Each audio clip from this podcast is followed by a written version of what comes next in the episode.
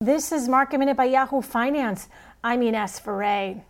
The markets ended mixed today with the Dow down about 170 points after reaching the 30,000 milestone yesterday. The S&P ended the session about one tenth of a percent. The Nasdaq gained almost half of a percent. Tesla shares soared to new highs again today, up more than 3%. Electric vehicle truck startup Nikola was under pressure, down about 10%.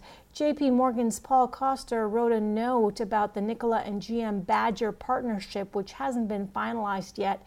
Nikola, according to Coster, may want to drop that part of the deal, the pickup truck deal, while GM may want more stock in the agreement. He's skeptical that the pickup part of that deal will go through.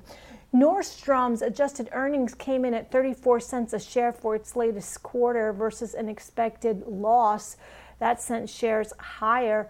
Gap was under pressure after missing on earnings. The company is aiming to close some 350 stores by the year 2023. Citi downgraded the stock to neutral from buy, with analysts citing that many of Gap's peers, including Abercrombie, American Eagle, and Urban Outfitters, saw higher product margins by controlled inventories over the last quarter. The stock market will be closed tomorrow on Thanksgiving, and on Friday it will be open only until 1 p.m. For more Market Minute news, head to yahoofinance.com.